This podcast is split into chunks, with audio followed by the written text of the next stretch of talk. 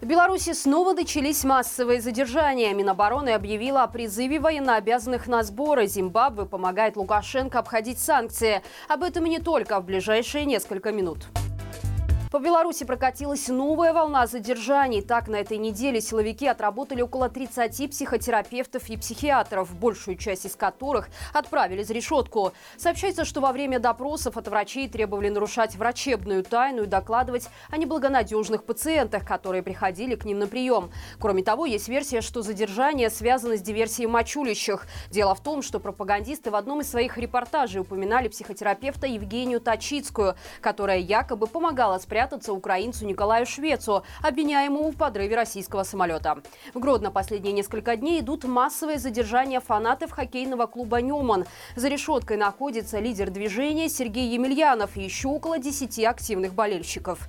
Отмечается, что фанаты «Нюман» бойкотировали матчи чемпионата Беларуси с 2020 года в знак протеста против действий властей. Однако в прошлом году вернулись на трибуны. В Гомеле силовики задержали около 20 человек, которых обвинили в подписках на оппозиционные телеграм-каналы. Сообщается, что им не отдают передачи от родственников, лишают сна и содержат в антисанитарных условиях. Накануне стало также известно о бывшего журналиста СТВ Дмитрия Бояровича, его жены. Семью забрали в Новый Боровой, где силовики усилили контроль и ходят по квартирам, опрашивают жильцов и требуют доступ к камерам видеонаблюдения. Зимбабве торгует с Беларусью через неподключенный к системе SWIFT банк в Египте. Об этом стало известно из интервью спикера правящей партии африканской страны. Политик отметил, что Зимбабве ведет успешный бизнес с Беларусью, рассчитываясь через нейтральный банк, который принадлежит нигерийцу и не входит в мировую банковскую систему.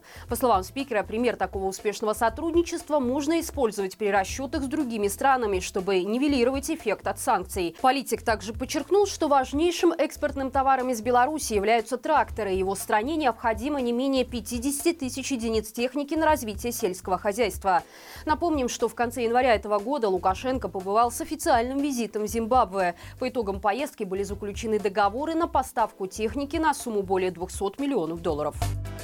Минобороны объявила о призыве военнообязанных на сборы, которые будут проходить в течение марта. Ведомство заявляет, что это плановое мероприятие, на котором будут повышать профессиональные знания, знакомить с образцами современного оружия и техники и устраивать тренировки личного состава. Военнообязанных направят в 7-й инженерный полк и 120-ю отдельную гвардейскую механизированную бригаду. По истечению 35 суток их обещают вернуть в военкомат и выдать нужные для работодателей документы.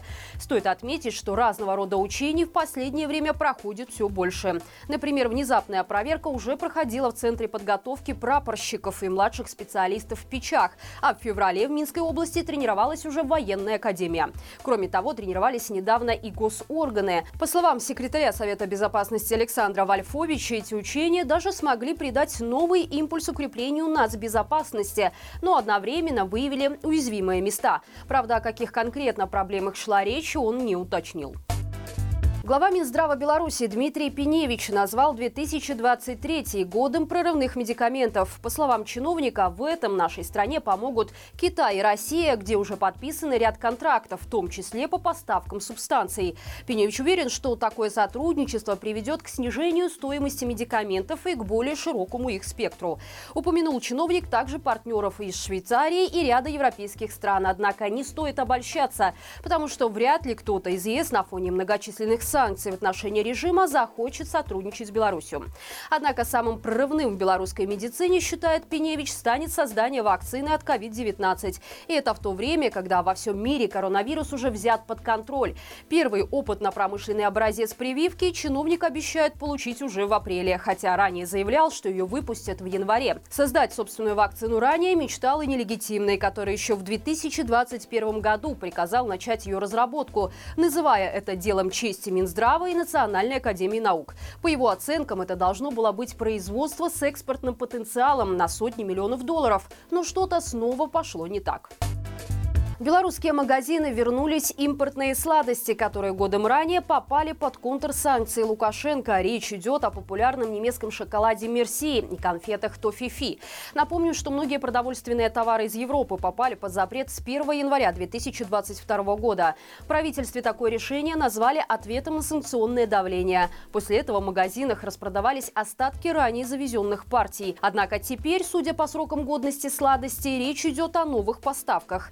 Отметим Отметим, что ранее на полке магазинов вернулся немецкий шоколад Райтер Спорт. Белорусский расследовательский центр разобрался в этой ситуации и смог выяснить, что фактической контрабандой этого товара через посредников занимается компания приближенного к Лукашенко бизнесмена Сергея Тетерина.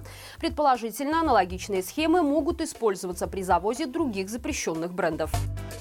Минском метро прошло ночное учение МЧС, которое выглядело скорее как съемки фильма «Катастрофы». По легенде, в результате неисправности на перроне станции «Октябрьская» загорелись два вагона, из-за чего произошло сильное задымление. Работники метрополитена условно эвакуировали более тысячи человек, но в вагонах оставались люди, которым требовалась помощь. Роль статистов выполняли курсанты. Работники МЧС спасли более 30 человек различными способами.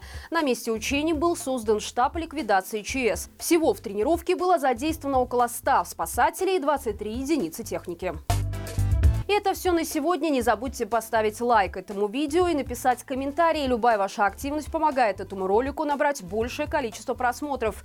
Не забудьте также подписаться на оба наших канала и все социальные сети, где получать информацию о происходящем в Беларуси и за ее пределами можно в более коротком формате. До встречи завтра и живи Беларусь!